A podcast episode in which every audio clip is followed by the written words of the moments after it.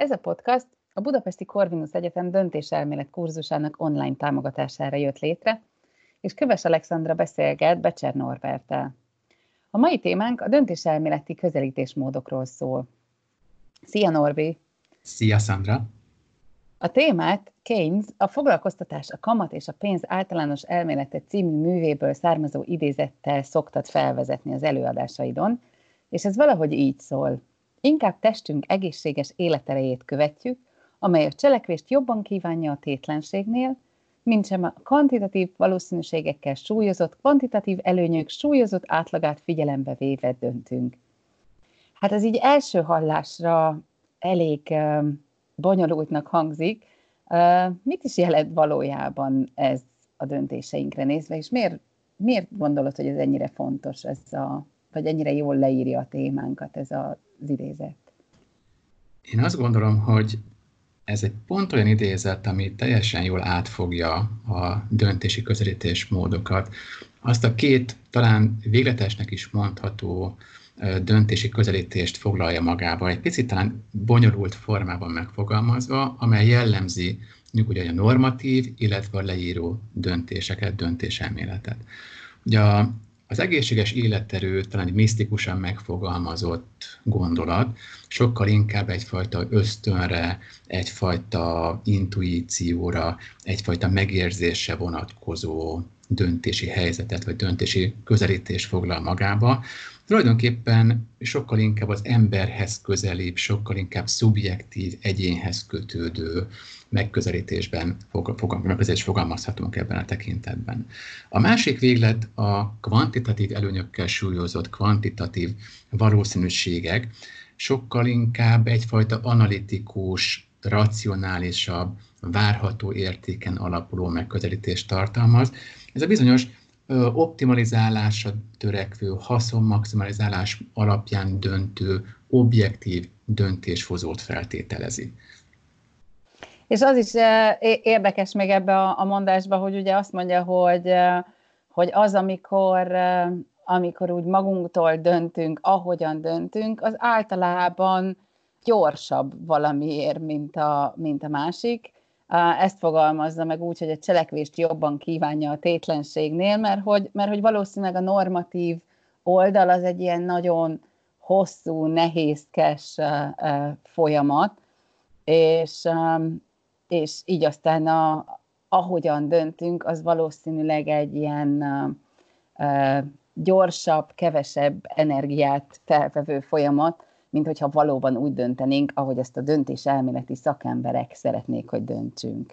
Igaz ez? Ez nagyon érdekes az a megfogalmazás, és azt is gondolom, hogy akár mondhatjuk, hogy Keynes megelőzte a korát, vagy a későbbi döntés emelet kutatók visszanyúlhattak esetleg ehhez a Keynes idézethez. Gondolok itt hogy a Kahneman és Tversky munkásságára, hogy a lassú és a gyors gondolkodás tekintetében, hiszen a gyors gondolkodásunk, az automatikus rendszerünk, ahogy, ahogy gondolkodunk, rutinszerű megoldásokat ad, úgynevezett gyors struktúrát, könnyebben megoldható problémákra. Egyszerűen egyfajta megérzés alapú, ráérzés alapú, gyors megoldásként. A másik oldalon lassú gondolkodásunk tekintetében, egyfajta reflektív rendszerünk tekintetében pedig valóban sokkal inkább az elemző oldalunk kerül előtérbe, sokkal inkább analitikusabbak vagyunk. Valóban ez a jól megfogalmazott, néha azt is mondhatnánk, hogy laboratóriumi körülmények közötti e, probléma helyzeteket feltételező helyzetek megoldására vonatkozó, valóban várható érték alapú számítások alá támasztott, erőfeszítést igénylő döntésekig jutunk el. És amikor itt döntéselméleti megközelítésekről fogunk beszélgetni, akkor az azt jelenti, hogy kiragadunk egy-egy ilyen normatív irányzatot, meg kiragadunk egy-egy ilyen leíró irányzatot is, igaz? Így van, így van. Nagyon sok olyan megközelítés módról beszélhetünk, ami mind a leíró irányban, mind pedig a normatív irányban egyfajta iránymutatást ad az érdeklődőknek, iránymutatást ad a döntéshozóknak is, hogy hogyan kellene a normatív oldalon, és egyébként pedig valójában hogyan is döntünk adott szituációban. Mert hogy, mert hogy a, a mindennapjaink során szinte minden időpillanatban döntünk valamiről, így aztán végtelen módon lehet azon gondolkodni, hogy, hogy ez a döntés hogyan születik, vagy hogyan születhetett volna, vagy hogyan kellene, hogy megszülessünk. Um, és, uh, és, és valahogy, valahogy mégis tudunk választani az alternatívák uh, uh, között. De hogy miért választunk úgy, ahogy éppen akkor az, abban az adott pillanatban választunk? Ja, azt mondhatjuk, hogy a döntéseinknek nagyon sok mozgatórugója lehet. Természetesen nem mindegy az, hogy milyen probléma helyzetben vagyunk, és természetesen az sem mindegy, hogy ki az, aki a döntést meg fogja hozni, ki az, aki választani fog. Hiszen mindannyian, minden döntéshozó alapvetően egy önálló szubjektum, önálló saját kis szemüvegén keresztül vizsgálja az őt körülvevő világot, és ebben a vizsgálódásban nyilván nagyon sok befolyásoló tényező is van. Ezek a kultúrától elkezdve a saját értékrendünk, neveltetésünk, adott esetben vallásunk, egyáltalán mit tekintünk értéknek a adott probléma helyzet tekintetében, a saját észle, világ észlelésünk befolyásolja, meghatározza azt, hogy egy probléma helyzetre milyen megoldási alternatívákat is fogunk keresni, és abból adott esetben milyen döntést fogunk hozni. Az is egy fontos kérdés lehet, hogy mit jelent egyáltalán a döntéshozónak az, hogy jó vagy igazságos döntés. Beszélhetünk akár itt a filozófiai közelítésről, hiszen a filozófia önmagában, mint fogalmi keretek tekintetében, az emberi gondolkodásnak és a megismerésnek a, a tudománya, vagy legalábbis erre vonatkozó tudomány. Ugye a jó és igazságosság kérdés ebben a tekintetben sokkal inkább abban rejlik, hogy az egyén döntése az jó-e. És tulajdonképpen a jó és az igazságosság fogalma között van-e valamilyen összefüggés. Elmehetünk az ókori filozófusok irányába is, és akár Platont vagy Arisztotelészt is idézhetjük ebben a tekintetben, hiszen akár, a Platon munkásságát tekintjük, az egyik legfontosabb kérdése az volt, hogy mi is az igazság, mi is az igazságosság. Illetve nyilván ebből adódóan mi az erény.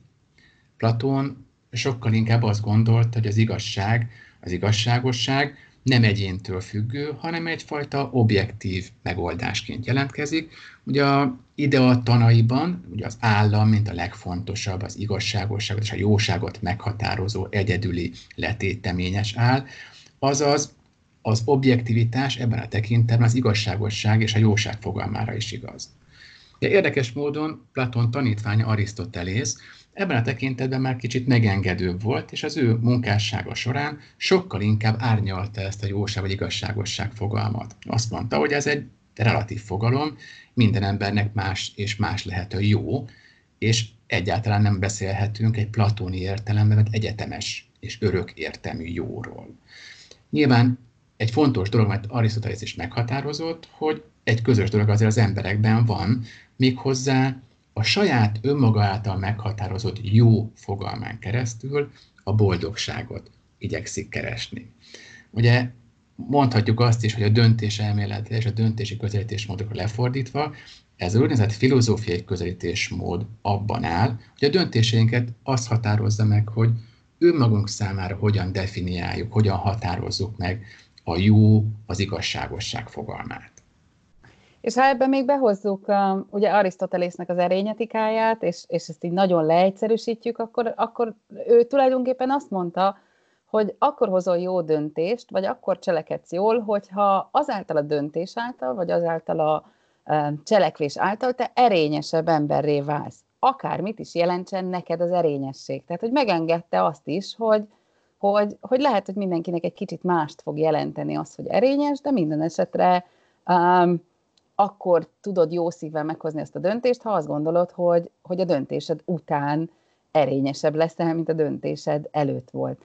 Viszont amikor ilyen filozófiai megközelítésekről beszélünk, akkor, akkor az embernek az az érzése, hogy hát igen, de hogy ezt hogy használjuk a mindennapokban. Tudnál erre egy gyakorlati példát mondani? Nézzük egy nagyon egyszerű példát esetleg erre, mondjuk egy üzleti döntés jellegű, mondjuk legyen egy fizetésemelési döntés. Ugye a fő kérdésünk az, hogy mi is a jó, vagy mi is az igazságosság fogalom, ugye, ami az önmagunk szempontjából jó és igazságos, és az önmagunk szempontjából majd erényesebb, vagy mondjuk úgy, hogy boldogsággal telibb megoldásig fog minket elvinni. Hogy a fizetés emelési döntésnél maradunk, attól függően, hogy a maga a döntéshozó milyen igazságosság, jóság fogalmát, fogalmat határoz meg önmagának, ez más és más lehet. Hiszen fogalmazhat, megfogalmazhat az egyén azt is, hogy az igazságosság és a jóság önmagán számára azt jelenti, hogy mindenki egyenlően részesül a esetleges meghatározott fizetésemelési összegből, mert ő ezt tartja jónak, ezt tartja igazságosnak, ez lesz az ő aztán mint döntéséből származó erényes következmény. Más számára ez megint más jelenthet, fogalmazhat úgy is valaki, hogy számára a teljesítmény az, amely alapján tudunk dönteni, ez a jó és az igazságosság döntésnek, döntésnek alapvetően letéteményese. Ez, ez egy meglehetősen egyszerű helyzet, persze feszegethetünk ennél sokkal bonyolultabb, sokkal nehezebb kérdéseket is, például az eutanázia kérdését. Nem az a célunk nyilván most, hogy ezt minden irányból áttekintsük és egy jó megoldást adjunk rá, sokkal inkább azért hozom fel ezt a kérdést, mert ez egy annyira bonyolult helyzet, ahol jól rá lehet világítani arra, hogy itt nem csak adott esetben egy egyénnek a jó és igazságosság fogalmáról kell számot adni, és ezt meghatározni, hanem sokkal inkább egy több irányból egymásra kölcsönhatással bíró jóság és igazságosság fogalmakat kell összevetni. Hiszen itt nagyon fontos kérdés, hogy egy ilyen súlyos, komoly helyzetben kinek az igazságosságáról, kinek a jóság fogalmáról beszélünk. A, ki a döntéshozó? A beteg, aki esetleg még éppen olyan állapotban van, hogy tud döntés hozni, vagy már nincs olyan állapotban, és akkor a, a családtag, de van joga egyáltalán a családtagnak ilyet megtenni? Vagy az orvos jóság és igazságosság fogalma? Ugye itt megint felmerülhet a kérdés, hogy ugye az orvos tesz egy bizonyos hipokratészi esküt, hogy az emberek védelme, az emberek ö, egészsége védelmében cselekszik. Nem megy esetleg szembe ez a döntése, hogyha esetleg a eutanáziát ilyen tekintetben elfogadja és cselekvő formában részt vesz ebben, az eredeti orvosi esküjével. Ugye itt sokkal inkább már a jóság és igazságosság fogalman túl értékről is, vallásról is, beállítás, beállítódásról és kultúráról is beszélünk, egyéb normákról, erkölcsről, ami én azt gondolom, hogy nagyban kapcsolódik egyébként a filozófiai közelítés módhoz, és talán már árnyai és, árnyai és abban a tekintetben, hogy maga a a jóság, maga az igazságosság fogalma ebben a tekintetben egy jóval árnyaltabb és jóval több kölcsönhatással bíró egyéb fogalommal is kell, hogy megküzdön és magyarázható legyen ebben a tekintetben. És aztán igazából a felvilágosodásig um, leginkább azért ez a filozófiai megközelítés mód volt az, ami, ami dominált, és aztán jött a felvilágosodás, ahol, ahol elindultunk afelé, hogy hogy a valóság megismerhető, a tudatlanság az bűn, a valóság objektív, um, és, um, és elindultunk egy ilyen nagyon racionális irányba, és ugye ez volt az az időszak is, amikor a, a, a kapitalizmus rendszere kialakult, és, és jöttek a közgazdászok és mit mondtak a közgazdászok a döntéseinkről? Hát ugye te is mondtad, a felvilágosodással, akár ugye a pénz szerepével, a tudás hatalmával együtt megjelent a, a haszonmaximalizálás fogalma. Megjelent Adam Smithy önérdek követő döntéshozó, vagy önérdek követő egyén, aki ugye alapvetően a kereslet kínálat mellett célja, hogy a saját érdekét szem előtt tartva a hasznosságot maximalizálja. Nyilván ahhoz, hogy ezt meg tudja tenni, és most ugorjunk át a döntéselmélet oldalára, fontos, hogy az egyes jószágokat, hogyha maradunk egy közgazdasági, közgazdasági megközelítés és közgazdászok nyelvezete tekintetében, mellett, akkor ezeket a jószágokat össze kell tudni hasonlítani. És ugye ez a közös nevező, ami az összehasonlítás jelentheti, valamilyen jól meghatározható, kvantifikálható, akár számszerűsíthető pénz, vagy egyfajta piaci érték.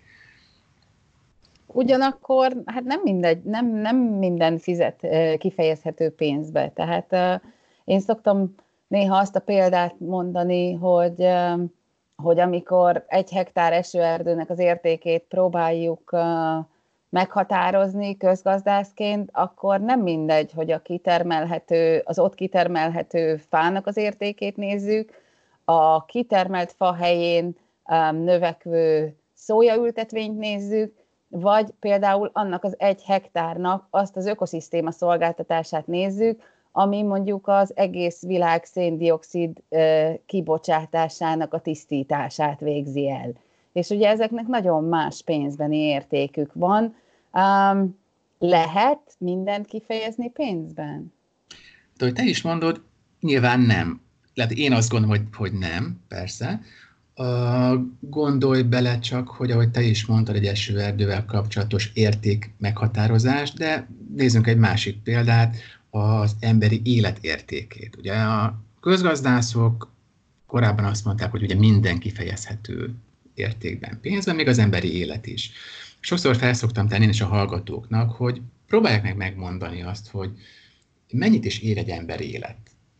És ilyenkor nagyon nagy hallgatásra szokott burkolózni az előadóterem első körben, félve próbálnak a hallgatók valamilyen, hát egymás közötti megbeszélés után ilyen értékeket mondani, hogy végtelen. Meg ilyen nem is lehet. Meg hát milyen buta kérdés ez, hogy mennyi az emberi élet értéke.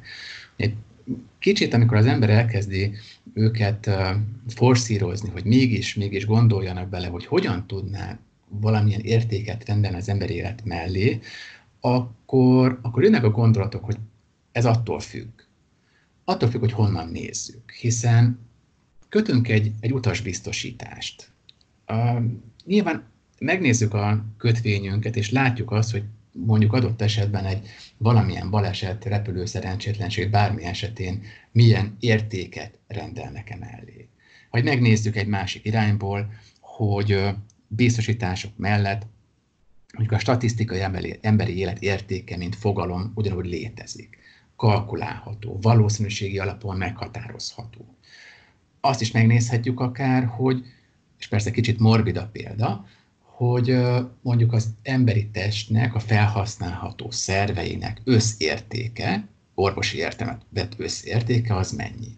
De akár nézhetjük hasznosság alapon is, hogy valóban az adott ember például mit fog termelni, milyen hozzáadott értéket ad majd adott esetben a társadalomnak, milyen hasznossággal fog bírni. Ugye mind-mind olyan megközelítések, amelyek más és más értéket fognak meghatározni, és nagyon nehéz bármelyik mellé is letenni a voksunkat.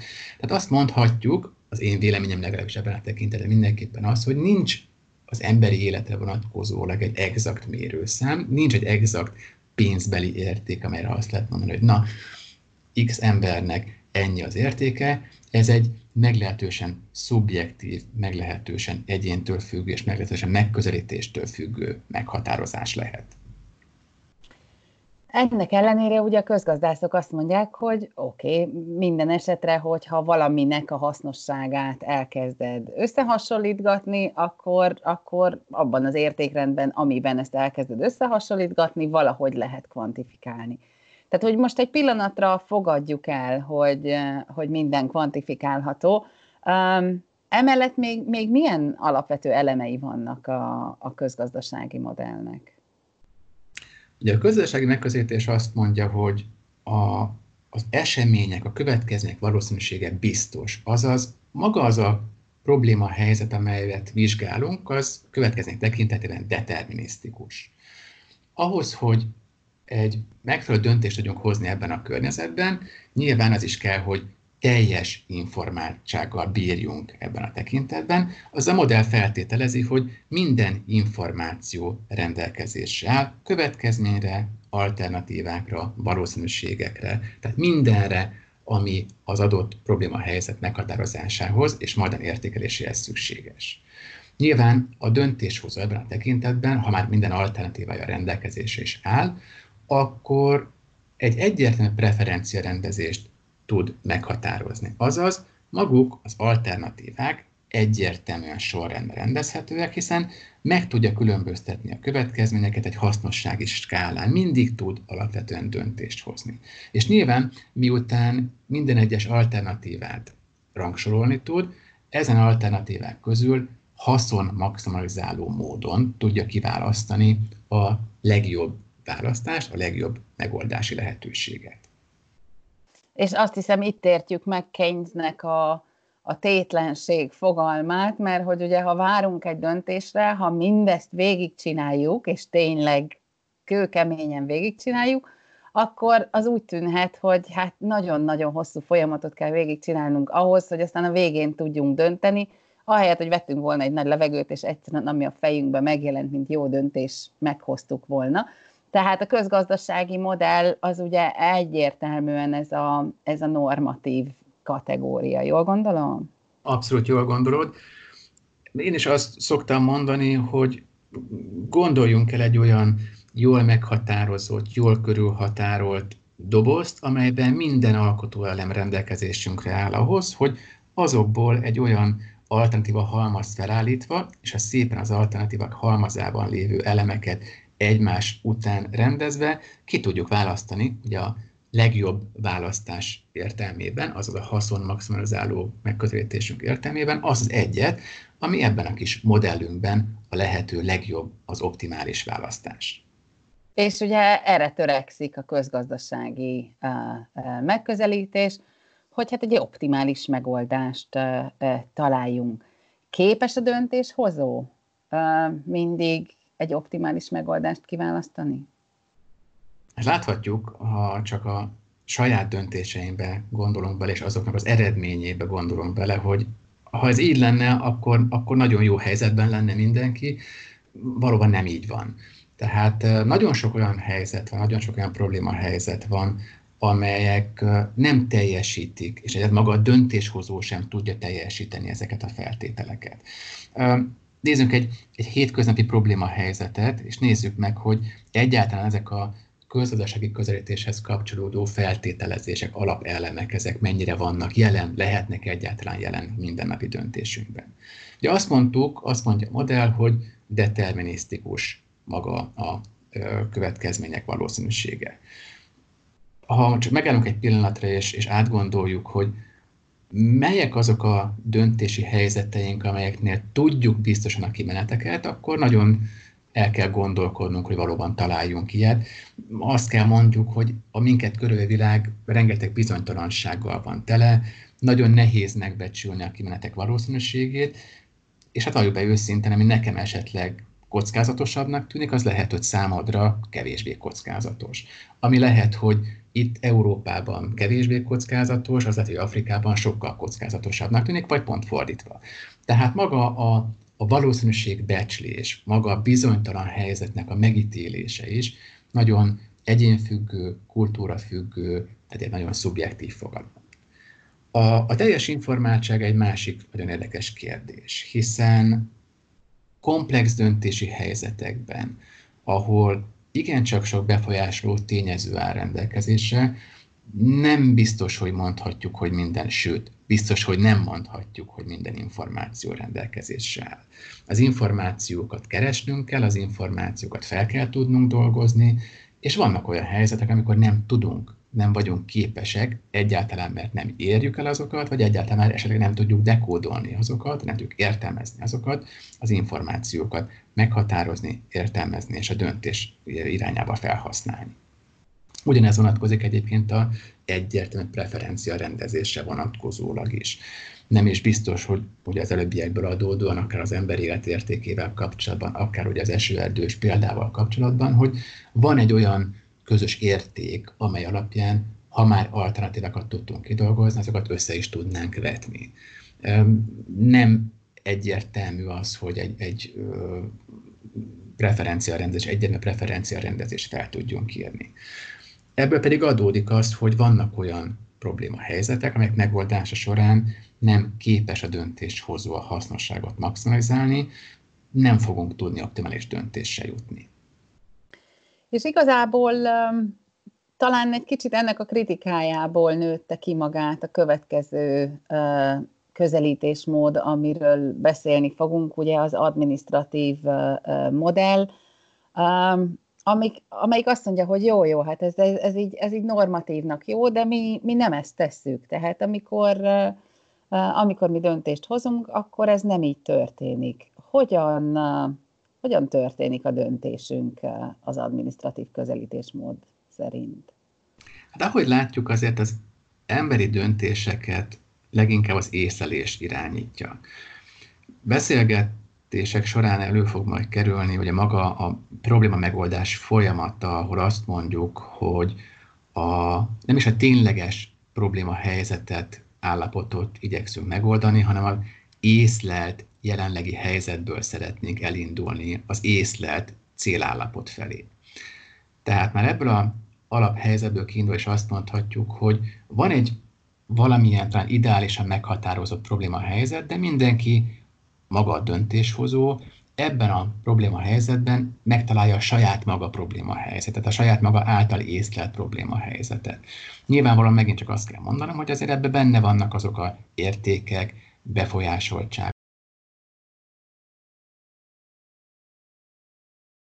megfontolás alapján egy adott problémahelyzetet észlel. Emellett beszéltem már az előbbiekben a valószínűségbecslésnek a problémájáról, bizonytalan helyzetek megítéléséről és kezeléséről. Amellett, hogy a, a világot hogyan észleljük, az is egy nagyon fontos dolog, hogy hogyan tudjuk, milyen formában jól tudjuk -e egyáltalán a valószínűségeket becsülni. Azt látjuk, hogy azért miután megint csak külön szubjektumok vagyunk mindannyian, az adott helyzetnek a megítélése, kockázatos helyzetek megítélése más és más lehet. administratív modell, a, a gazdasági modell cáfalatéból kiindulva ténylegesen magát a, az egyéni döntéshozót a középpontba állítva, és hát mondjuk őszintén az emberi gyarlóságot is figyelembe véve vizsgálja a, a helyzeteket, a probléma helyzeteket. Azt, hogy ezt mennyire tekintjük gyarlóságnak, ezt majd a következő podcastunkban a korlátozott racionalitásnál meg, megbeszéljük, de hogy hogy el tudnád ezt a modellt magyarázni egy, egy példán keresztül? Nézzük egy, egy nagyon egyszerű kis példát. Ugye mindenki reggel felébred, és, és igyekszik felöltözni, ha elindul valahová. Nézzük meg, hogy egy, egy reggeli felöltözés során, hogyha alkalmazzuk a közgazdasági modellt, akkor hogyan döntenénk. Ehhez, ehhez vegyünk egy nagyon egyszerű, mondjuk legyen egy férfiúi ruhatárunk, teszem fel, legyen benne öt öv, tíz pár zokni, tíz nadrágunk, tíz ingünk, négy pár cipőnk, nem mondjuk húsz nyakkendőnk és öt zakunk.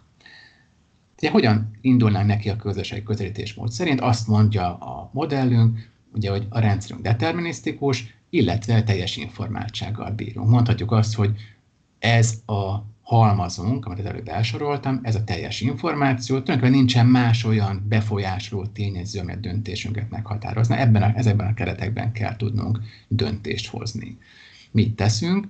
Nyilván miután egyértelmű preferencia rendezést kell megtennünk, van egyfajta döntési szabálya a döntéshozónak, legyen az, hogy melyik ruházatunk fog tetszeni, Nyilván ezen tetszés alapján viszont az összes lehetséges kombinációt meg kell vizsgálni a döntéshozónak. Azaz az összes kombinációt, ami az előbb elmondott különböző ruházatokból áll össze, meg kellene próbálgatnunk, és el kellene döntenünk a meghatározott döntési szabályoknak megfelelően, hogy az a teljes preferencia rendezésben, a sorrendben hanyadik helyre fog bekerülni. És ennek megfelelően majd választjuk, azaz kiválasztjuk a lehető legjobb döntési szabályok szerint mondjuk a nekünk legjobban tetsző ruházatot. Ugye azért gondoljunk bele, hogyha igen, kis számosságú ruházatot néztünk most az előbb a példánkban, mennyi időt tölteném mondjuk a tükör előtt, és ezek is döntési szabályokat alkalmazok? Valószínűleg nagyon sokat. Hogyan dönt az administratív modell szerint a döntéshozó? Ugye azt mondtuk, hogy ebben a döntéshozói modellben a, az információk azok, hát mondjuk úgy, hogy nem biztos, hogy teljesek, sőt biztos, hogy nem teljesek. Ebben a tekintetben a, a döntésünkben néhány szempontot veszünk figyelembe, néhány számunkra fontos szempontot veszünk figyelembe. Megnézzük azt, hogy hova szeretnénk menni például az aznap. Mi az időjárás? Egyáltalán mi az, ami tiszta? Ez mind-mind-mind már redukálja a rendelkezésre álló alternatíváknak a számát, Sőt, hogy ebben az esetben a döntéshozó nem fog minden alternatívát összehasonlítani az összes többi alternatív lehetőséggel, hanem egy mondjuk úgy, hogy elfogadható, vagy elfogadhatóan jó kombinációt fog kiválasztani. Egy olyan kombinációt, ami kielégíti az ő elfogadási szintjét, kielégíti azokat a peremfeltételeket, amelyeket a döntési metódusa során, folyamat során meghatározott. Azaz egy olyan ruházatot választ, ami mondjuk az időjárásnak, mondjuk a éppen aznapi tevékenységnek éppen megfelel. Ugye a csapda az, hogy bármennyire is egy sokkal gyorsabb döntésben tudunk gondolkodni, lehet, hogy a létrehozott és kialakított ruházati kombinációnál adott esetben lenne egy sokkal jobb kombináció is. Léteznek olyan megközelítések, amelyek a, a komplex probléma helyzetekben jól, vagy hát legalábbis jobban alkalmazható? Nézzük még két, két modellt. Az egyik ilyen modell a, a szigorú megerősítés modellje, amely Skinner nevéhez fűződik. A, a modell alapvetően azt mondja, hogy a döntéshozó ebben a tekintetben a döntéseit a, az előző időszak pozitív döntési tapasztalatai alapján hozza meg. Ugye azért gondoljuk, hogy komplex helyzetekben jól vagy jobban alkalmazható modell a szigorú megerősítés modell, hiszen nem végez, nem mondja a modell, hogy az alternatívákat egymásra össze kellene hasonlítani, közös nevezőre hoz, kellene hozni őket, és így kiválasztani a lehető legjobbat, hanem egy, mondjuk, hogy talán gyorsabb, vagy egyfajta tanuláson alapuló, előző időszaki tapasztalatokon alapuló döntést fogunk meghozni. Nekem erről egy kicsit a, a, egyrészt a gyereknevelés jut eszembe, másrészt pedig uh, így a, a, a pedagógiai megközelítések, amik azt mondják, hogy hát uh, igen, ha valamit jól csinál a gyerek, akkor, uh, akkor azt mondjuk neki, hogy, hogy, hogy nagyon ügyes vagy, megdicsérjük, ehhez fog kötni valami pozitív élményt, hogy mi megdicsértük, és nyilván utána később is valami hasonló um, helyzetben hasonló választ fog, fog adni. Szóval nekem ez egy, ez egy kicsit ilyen tanulás. Tanulási modell. Irodalon olvashatjuk, hogy sokan motivációs elméletként írják le a, a Skinner-féle modellt. Eh, ahogy te is mondod, igen, gyerekneveléshez nagyon jól kapcsolható, hiszen egyfajta olyan pozitív megerősítést adunk adott esetben a gyerekek számára egy dicsérettel, vagy mondjuk egy jó osztályzattal, ami megerősíti őket abban, hogy az a cselekedet, amit elkövettek, az egyfajta pozitív megerősítéssel járva újra megismétlendő, hiszen ez pozitív következményekkel járt. Ugye hasonlítsuk össze azért a, klasszikus kondicionálással, ezt a úgynevezett operáns kondicionálást, ugye a klasszikus Pavlovi reflexet is idéző kondicionálással szemben, ugye ott azt mondtuk, vagy azt mondjuk, hogy a válaszokat ingerek váltják ki, ugye gondoljunk itt a, a Pavlovi kutatásokra. A, az operáns viselkedés esetében viszont itt nem ingerekről beszélünk, hanem egyfajta uh, olyan esemény, ami a viselkedéshez fog vezetni, tehát a viselkedést alapvetően az által kiváltott következmények fogják meghatározni. Skinner egyébként különböző állatkísérleteket végzett ennek az igazolására, egyrészt alkalmazott kis galambokat, illetve volt patkányos kísérlete is erre vonatkozóan. Szerintem most idő hiányában nem menjünk bele ezekbe a kísérletekbe, de hogy, hogy még, még annyit mondjunk el a szigorú megerősítés modellről, hogy, hogy mitől függ, hogy hogyan működnek ezek, a, ezek az erősítők. Mindenképpen el kell mondani, hogy akkor működik a legjobban az erősítő,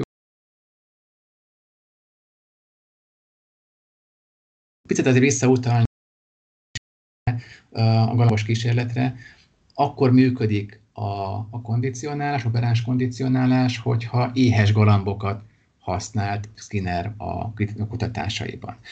Legintenzívebb szükségletekre kell, hogy hassunk, hiszen ezek a leginkább hatékony erősítők. Gondoljunk itt például a, a pénzre, mondjuk egy üzleti környezetben, ahol egy nagyon jó pozitív megerősítő lehet, hogyha bónuszt adunk a munkatársaknak. Nyilvánvalóan fontos az, hogy a, a pozitív erősítések hatékonyabbak, mint a negatív erősítések, hiszen Skinner megkülönböztetett pozitív és negatív erősítőket is, a, a két irányultság ugye különböző ebben a tekintetben. Nem mindegy az, hogy a, az erősítések hogyan jelentkeznek, hiszen a megszakításokra adagolt erősítések sokkal erőteljesebbek, eredményesebbek, mint a folyamatosan adottak. Akár gondoltunk egy projektmenedzsment tekintetben a projekt mérföldkövekre, vagy akár azt is mondhatjuk, visszatérve a, a bónuszos példánkra, hogy öm, fokozatosan adagolt, mondjuk havi, negyedéves, féléves bónuszok erőteljesebbek lehetnek, mint mondjuk akár egy éves bónuszadása. És persze nagyon fontos az is, hogy ha már a bónuszos példán maradunk, ne csak megígérjük ezeket, hanem ezek valóban meg is történjenek, tehát valóban a gyakorlatban is megkapja az adott személy, az adott mm, egyed, egyén ezeket az erősítőket. Két uh, olyan modellről is beszéltél, ami, ami komplex helyzetben alkalmazhatók. Melyik a másik? A másik modell a Charles Lindblom nevéhez fűződő fokozatos hozadék modellje. Nagyon sok néven szerepel egyébként ez a modell, és vannak számomra kedvenc megközelítés és megnevezés és ennek a modellnek. Hivatkozzák kislépések politikájának, politikus döntéshozatalnak, vagy a, a számomra kedves egyébként a, az angol muddling through, azaz a magyar fordításában egyfajta átevickélés tudományának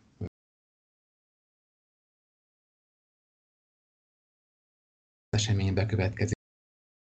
Döntéshozó nyilván nem tud, nem képes minden alternatívát összehasonlítani. Ebben az esetben egy jó lehetőség, hogy a, a cselekvési változatokat a múltban megtett hasonló alternatívák tényleges eredményeivel veti össze. Tudsz erre is egy példát mondani? Mert, mert így els, első hallásra ez megint csak egy kicsit nehezen megfogható. Én megragadnám megint az átevéckélés tudományának a, a megfogalmazását, és próbálom egy szemléletes példával megmagyarázni. Gondoljunk bele, hogy hogy egy mocsár, ingoványos süpedős talaján állunk. És az a célunk, hogy ebből a meglehetősen kellemetlen helyzetből, hiszen süpped már alattunk a talaj, nem is biztos, hogy fel tudjuk már emelni a lábunkat, el szeretnénk jutni azért egy biztos, biztos talajra. Nem tudjuk, hogy hogyan. Ugye ez a bizonyos komplex probléma helyzet, hogy szétnézünk, lehet még köd is van előttünk, sejtelmes a, a környék, és nem igazán látjuk azt, hogy merre kellene lépnünk. A helyzetet valahogy meg kell oldani, valamerre lépnünk kell. Ugye ebben az esetben mit tudunk tenni? Elindulunk valamerre. Elindulunk valamerre, teszünk egy kis lépést egy irányba, és meglátjuk, hogy mi lesz a következménye. Ha újra elkezdünk süllyedni, akkor ez nem volt egy jó lépés, vissza fogunk lépni, és elindulunk egy másik irányba.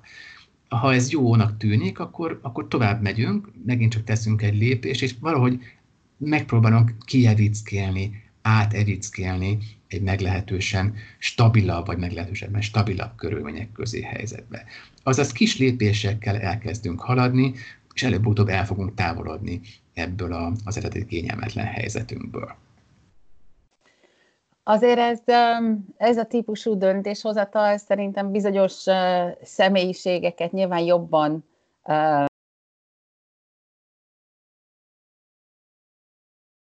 hogy azért nagyon innovációra nem alkalmas ez a megközelítés, ha, ha jól gondolom. Jól gondolom? Jó, abszolút jól gondolom, semmiképpen nem, tehát valami kis kis lépéseket jelent, valami, valamilyen kis megoldásokat adjunk az adott problémára. Ugye azt is szokták, azért szokták mondani politikus döntéseknek, mert hogy, mert hogy valamit teszünk, nyilván nem tudjuk, nem vagyunk képesek teszem zárójelesen nem akarjuk megoldani teljes mértékben a problémát, hanem, hanem valamilyen formában azért mégiscsak teszünk annak érdekében, hogy, hogy kilépjünk az eddigi kényelmetlen helyzetből. De valóban semmiképpen nem arra találták ki, és arra alkalmas ez a modell, hogy egy nagyon, nagyon forradalmi, nagyon új, nagyon innovatív megoldásig jussunk el. Um az az igazság, hogy az időnknek a végére értünk, de szerintem így is sikerült, ha jól számolom, öt modellt átgondolnunk. Az egyik a filozófiai megközelítés volt, aztán beszéltünk a közgazdasági megközelítésről, az administratív modellről, a Skinner-féle szigorú megerősítés modelljéről és a fokozatos hozadékról. Um, és amikor ezeket a megközelítéseket elkezdjük használni, szerintem, tehát hogy, hogy, hogy, hogy valószínűleg nincs olyan, hogy az egyik helyzetben ez a jó, a másik helyzetben az a jó, vagy tehát, hogy nagyon nehéz ezt, ezt megfogalmazni, viszont nagyon fontos az, hogy, hogy amikor döntésekről gondolkodunk, akkor, akkor ne csak egy eszközt kapjunk a kezünkbe, ne csak egy megközelítést kapjunk a kezünkbe, hanem, hanem bizonyos helyzetekben jusson eszünkbe ez a megközelítés, a másikba jusson eszünkbe az a megközelítés, de hogy tehát ez ugye a szögnek meg a kalapácsnak a, az esete, hogyha csak egyről